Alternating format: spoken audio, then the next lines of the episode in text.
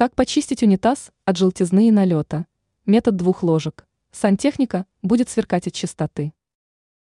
Санузел нужно мыть часто. Все же влажная и теплая среда помогает микробам быстрее распространяться. Кроме этого, из-за жесткой воды на сантехнике может образовываться налет, который портит весь вид ванной комнаты. Но стоит отметить, что поддерживать чистоту в туалете можно даже без специальной бытовой химии. Спасут проверенные народные методы, которые могут очистить унитаз даже от старых и серьезных загрязнений. К примеру, можно попробовать метод двух ложек, чтобы избавиться от проблемы, а сантехника снова сияла от чистоты. Для этого нужно взять по две ложки лимонной кислоты, горчичного порошка и крахмала. Получившуюся сухую смесь необходимо тщательно перемешать, а потом смешать с водой, чтобы получилась кашица. Затем ее надо равномерно нанести на загрязнение и втереть. Через полтора-два часа нужно вымыть сантехнику, а потом останется только смыть воду.